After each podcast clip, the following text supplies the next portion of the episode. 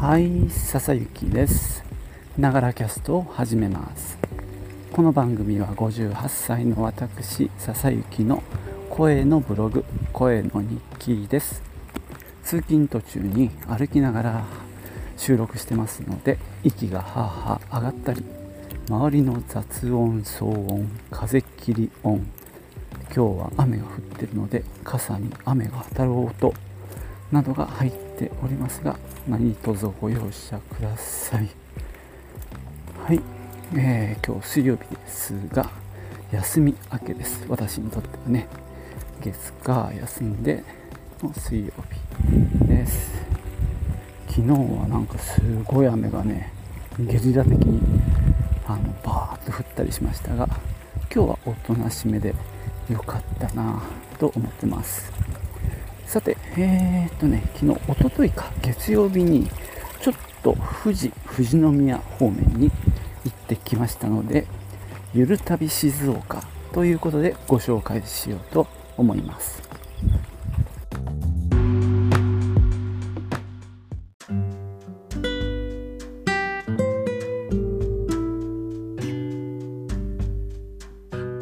えーとですね、最初の目的地、もともとそこしか目的地決めてなかったんですけども富士川というね川がありましてそこの遊水地のところにある仮金包というね、まあ、堤防があるんですけどもそこにですねキバナコスモスというね黄色いお花が咲いているんですよ。でそこがまあ堤防なのでちょっと小高くなっていて富士山がねすごくドーンと見えるんですね。なのでそのキバナコスモスの向こうに富士山っていう写真があの撮れるんですね。でそれを妻が見つけて、まあ、こういうのを撮りたいなということで行ってみました。えー、あいにくねあの雲がかかっちゃってて富士山は見えなかったんだよね。残念ながら。お花はねすごく綺麗に咲いてました。なのでまあちょっと方角を変えてまああの堤防がまあ川の、まあ、東側にあるんだよね堤防が。で川の西側はちょっと山になっていて。でまあ、その東側の堤防を川側から撮ると富士山が見えるんですよ。でまあ逆に撮るとその西側に見えてる山をバックに撮れるのでまあそういう感じで撮ったりもしました。で行ってみてねまず車どこに止めていいのか分かんなかったんだよね。その堤防の上人が歩けるようになっていて、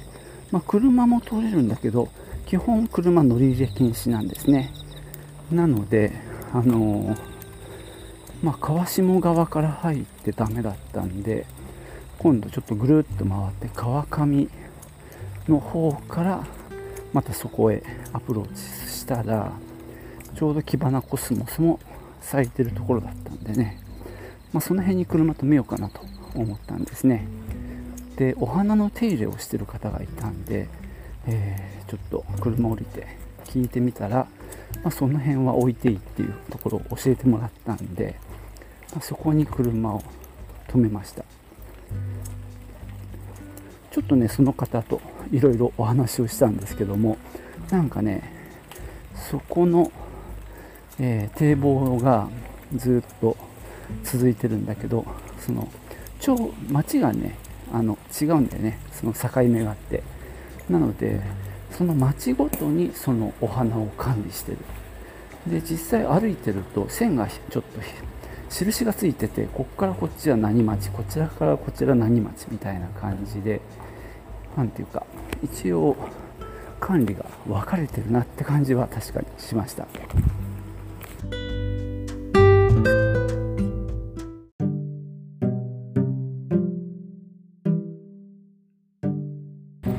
ただちょうどそのキバナコスモスの辺りはそこの町内が管理するのを、まあ、放棄してしまったみたいな感じらしくってその手入れしてる方が、まあ、個人で善善意でそうやって植えてるそうなんですよ。まあ、すごいなと思ったんですけどもこれでねコスモスを植えてあと何植えるって言ったかなビオラも植えるって言っててあともう1種類ぐらい植えるっておっしゃってましたね。でまあそこ以外のエリアは今もその各町が管理してるそうなんですね。こうやって僕らもさいろんなとこに行って花をまあ見させてもらってるわけなんですけども、ね、その裏には、まあ、いろんな人たちが関わってるんだなって、まあ、つくづく思ったんですけどなんかね小学生地元のうんとねもともと6年生がやってたんだけどその植える時ねあの球根とか植えるのかなそれも大変だって言ってましたけどね土作りもやって球根も株も用意してもうあとは植えるだけぐらいまでしっかり段取っといてであとはね子供たちが来てやってくれるみたいなことらしいんですけどね。今はなんか修学旅行の関係で4年生にやってもらってるなんて言ってましたけどね。まあそんなことがまあやってもらってるおかげですね本当に。でその日はね、えー、とまずキバナコスモス。結構天気は良かったんであの富士山とのツーショットは撮れませんでしたがまあまあ撮れました。でちょっと遅いお昼どうするかっていう話にしていろいろ調べたんですが最初はね僕は近くのうどん屋とか評判いいとこが見つかったんで行こうかななんて言ったんですがかみさんがですね富士宮で焼きそばを食べたいというふうに言いましてじゃあちょっと調べるか。で Google マップで検索すると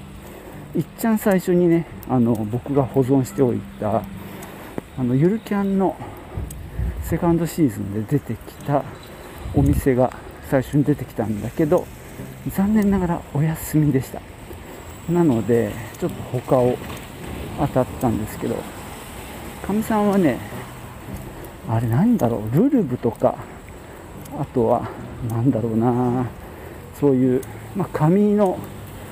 旅のガイドね。あれを見て調べて。で僕は Google マップの方で、まあ、評判が良くてっていうところを見てって。で僕が見てていいなと思ったのがえっ、ー、とね虹や海言葉で聞くと分かんないね。空にかかる虹。でや。耳はカタカナでね。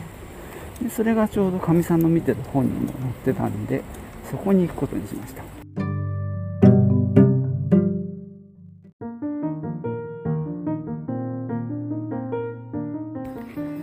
それからですね富士宮に向かったわけですがちょうどね行く途中で岩本山公園のすぐそばを通ることになったんですよ。でご存知の方もいると思うんですけど富士山の絶景ポイントっていうね、えー、リストとかが出てくると必ず出てくるのがこの岩本山公園なんですね。なので行く途中でまあお腹も空いてきたんですがちょろっとね寄ってみました。で、まあ、車止めて割と近くに上がったとこに喫茶店があってその向こうに張り出し展望台っていうのがあって何ていうのかなちょっと空中回廊じゃないの回っちゃいないんだけど突き出したあの展望廊下みたいなのがあってそこまでね行ってみました。そこねなかなか景色良かったんですよね。特にあの富士山の方はよく見えないんですけども箱根の山が見えてあと南側に広がるのが富士の街並み富士川が見えてさっきまで言った仮金包なんかも見えます。で駿河湾がすごくよく見えてさらにその向こうにね、えー、伊豆がまたよく見えるんですよ。これはねほんと絶景でしたね。こんな風に伊豆を海越しに駿河湾越しに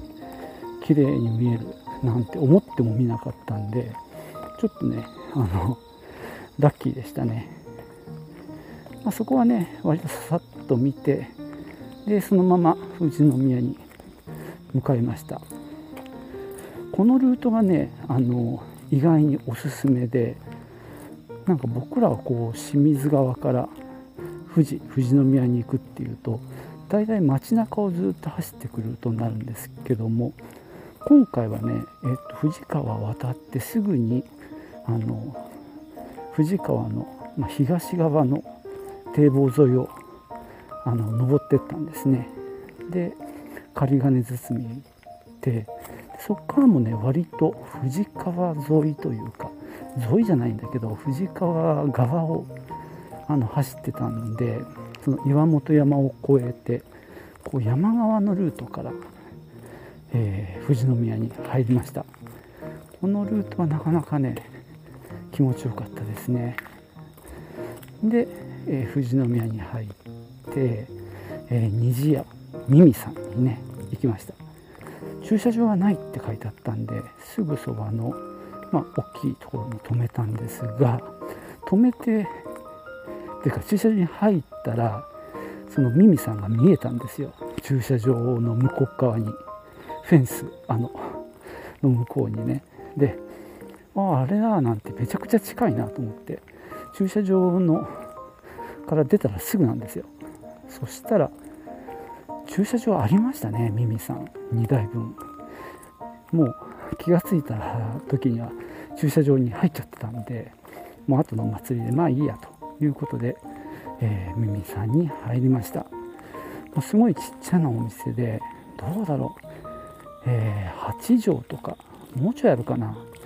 で半分厨房で半分客席でもう人が78人入ったらいっぱいというかまあ8人入れないんじゃないかな。カウンター3人。で片方の壁に2人。もう片方に2人みたいな感じですね。で、えー、ご主人まだ若い40ぐらいの、えー、ちょっとがたいのしっかりしたご主人男性とあとお母さんがねいて2人でやってました。なんかお話聞いてたらねお母さんは時々手伝いに来るみたいな感じですけどね。まあ基本的にはそのご主人がやってみえるお店でちょうど壁にね岩本山の、えー、富士山を向こうに見た梅の写真があったのでちょっとかみさんが「ああれ見て見て」なんて話したらあのご主人が割と気さくに話しかけてきてくれて岩本山ちょうど今ちょっと見てきたんですよなんて話をしたら。もうねこの富士宮の魅力をねいろいろ教えてくれました。仮金包みのあのお花の手入れをしてたおじさんがねあのお祭りがあるなんて話をして焚き木？投げ焚き木だって言ったかな？なんかなんだろうってねその時は疑問だったんですがこう 流しちゃったんですけどそこで聞いたらねこう火のついたあ投げたい松だ。松明を川の対岸に向かって投げるという。結構なんか 聞くからに面白そうな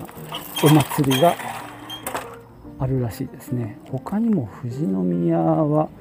火祭りなんて言ってなんか火を乗せた出汁がなんか、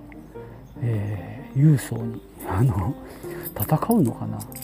そんなのもあるってことでねいろいろね教えてもらったんですね。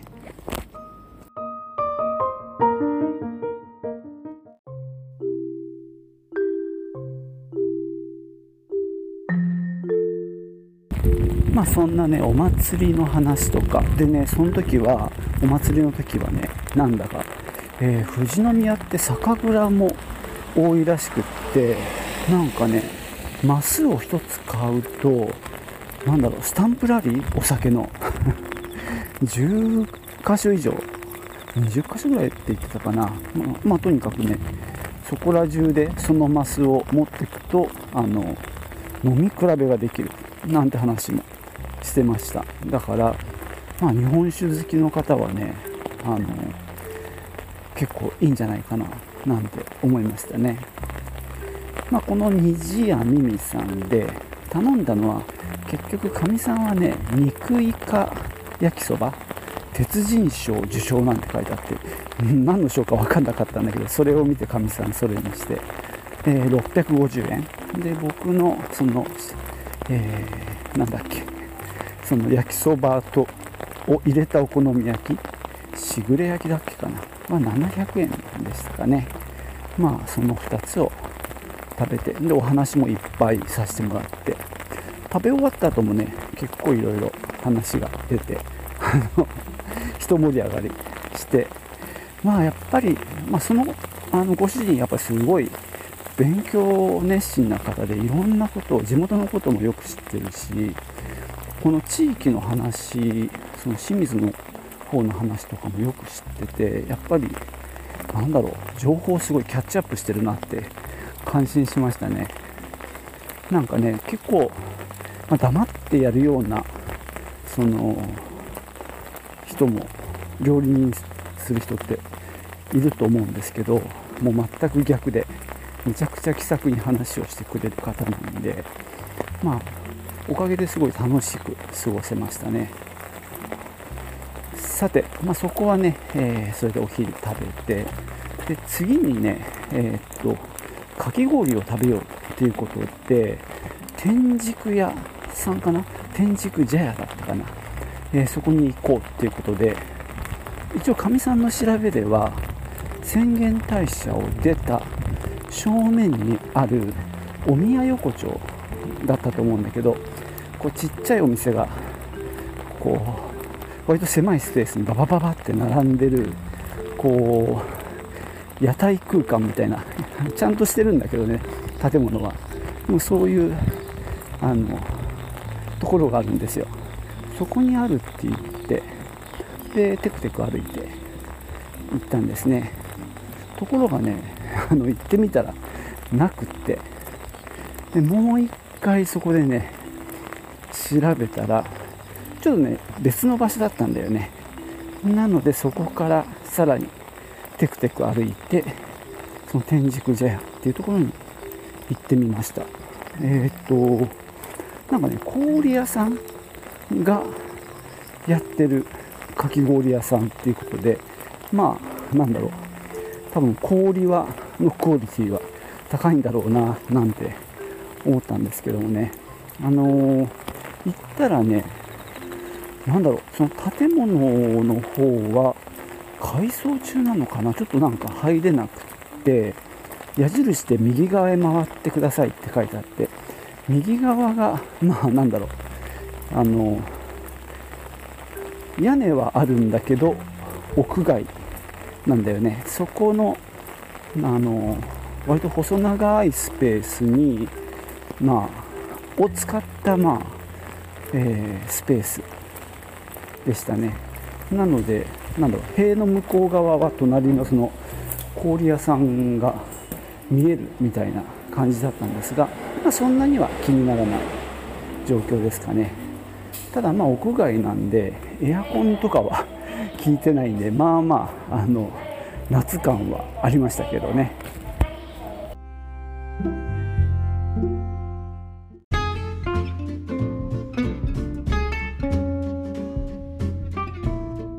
でそこのねかき氷屋さん一番有名なのはねなんか落花生の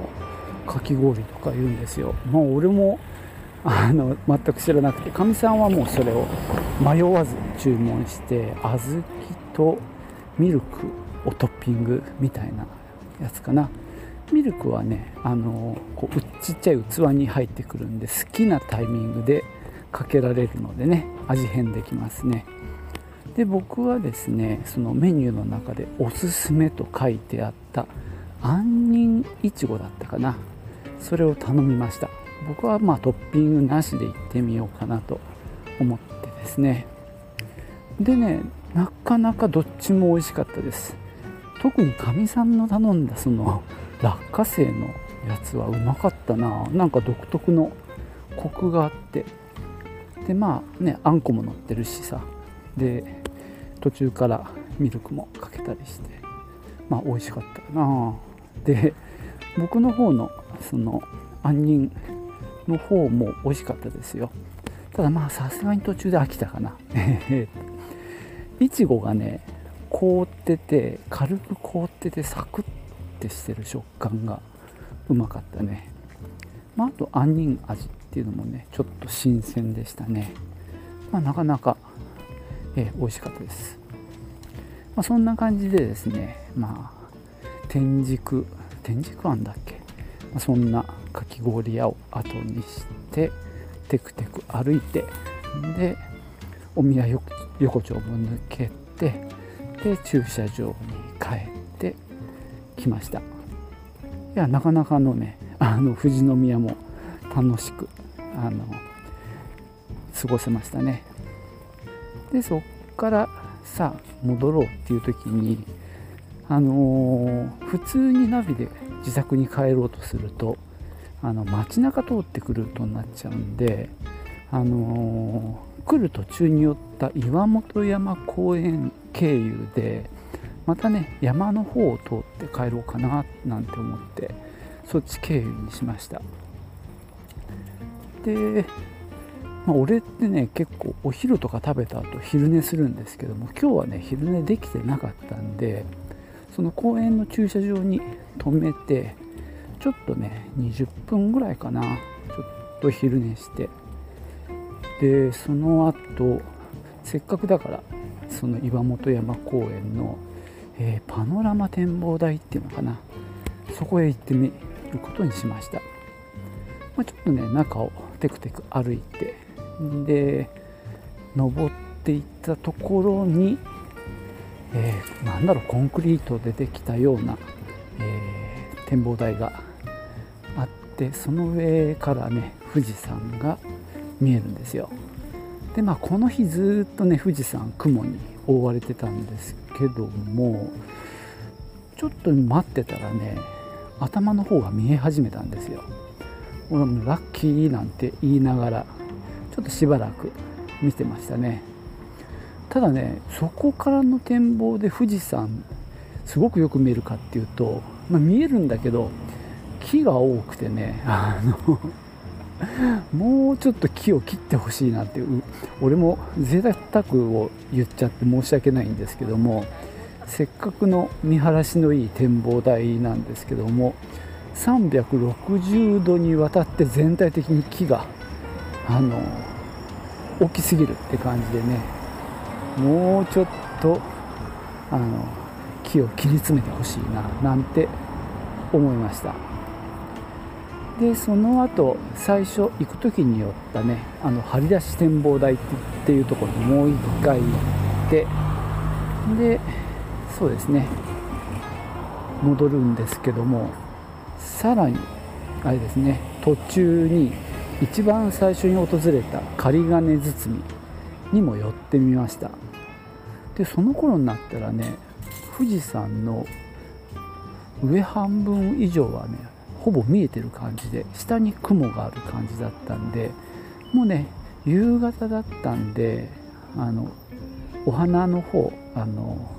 なんだっけ黄色黄色コスモスちゃうわキバナコスモスか。キバナコスモスはもうねあの日の光は当たってない。まああの明るいんですけどね。ただもう花自体の黄色はちょっとあのぼやけてるんであのいい写真は 撮れなかったんだけど富士山はすごくよく見えましたね。なのでこの雄大な景色はなかなかないかもなって思いましたね。あの、まあ、手前にお家が建ってはいるんですけども割と富士山全体がねしっかり見えるので、うん、ここで花と一緒に撮るのは悪くないなと思いました。でそこがねもう昼間行った時は僕らしかいなかったんですけど夕方だったので車もねそこにもう10台ぐらいは止まってましたね。で皆さんウォーキングやランニング、まあ、ジョギングあと犬を連れての散歩の人々もすごくたくさんいてまあなんだろう地元の人の、まあ、憩いの場となってましたね。まああの犬の散歩の人たちって、まあ、どこへ行ってもこうグループ作ってるなって思うんですけどここでもね犬連れの人たちがあの34名集まって話をしてたりしてまあいい感じでしたね。でねぐるっと回るコースがあったんで最後かみさんと一緒にまあいろいろ食べたからまあウォーキングしてみようってことでぐるっと回ってみました。でねその途中ですねその仮金包みのその歴史みたいなのが書いてあるなんだろう標識というかもあったんでちょっとそれも読ませてもらってちょっとね勉強もしました。まあなかなかね、えー、いいとこですね。気に入っちゃいました。